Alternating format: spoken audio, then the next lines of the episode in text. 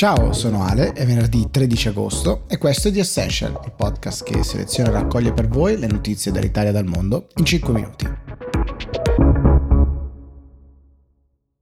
Oggi vi voglio raccontare due storie che sono internazionali e legate al mondo del business. La prima è quella di quello che forse è il più grande hack mai successo verso una piattaforma di eh, finanza decentralizzata, DeFi come vengono chiamate adesso. Infatti nei giorni scorsi erano stati eh, sottratti con un attacco hacker 600 milioni di dollari o l'equivalente di 600 milioni di dollari in eh, criptovalute e smart contracts, quindi eh, diciamo sempre relativo al mondo della, della blockchain. Ebbene, nelle ultime ore gli stessi hacker hanno incominciato a dare indietro alcuni dei, eh, dei, soldi che componevano questo bottino, diciamo così, più di 250 milioni sono già stati restituiti attraverso di fatto la stessa piattaforma che era stata eh, oggetto dell'attacco e di nuovo sfruttando ulteriori debolezze di questa piattaforma.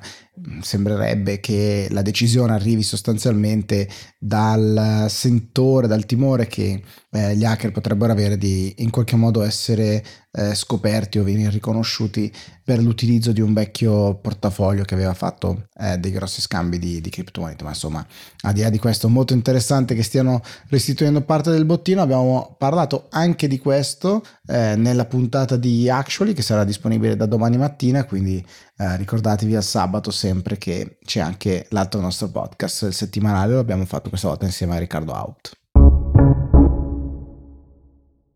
La seconda notizia, sempre diciamo mondo business e dintorni, è invece eh, legata alla scelta molto contestata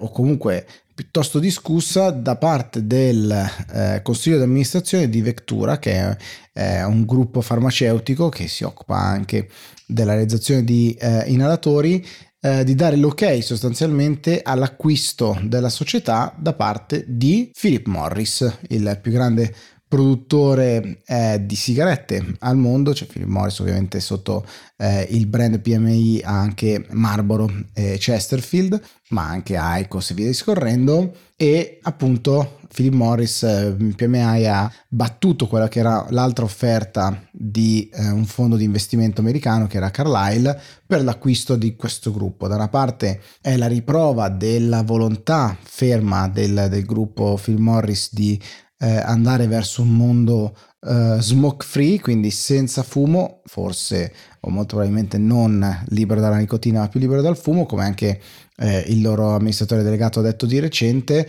eh, dicendo che si può fare benissimo in dieci anni liberarsi dalle sigarette con una roadmap eh, simile a quella sostanzialmente che l'Europa ha previsto per um, le automobili a motore a combustione. Immaginate di essere a capo eh, di un'azienda che per diverse decine di anni ha prodotto un prodotto, e di fatto uno soltanto, e dire immagino una società, un, un mondo senza quel mio prodotto. Eh, una sfida davvero complessa che si porta dietro ovviamente anche un po' di backlash come in questo caso con la scelta di andare a comprarsi questo gruppo. Ovviamente mi ha battuto forte sul fatto che loro hanno tanto eh, nella ricerca e sviluppo quanto nelle risorse finanziarie gli strumenti per dare a Vectura il miglior eh, futuro possibile, ma insomma sicuramente era un partner eh, difficile da pensare, da immaginare per Vectura, tant'è questa è stata la decisione.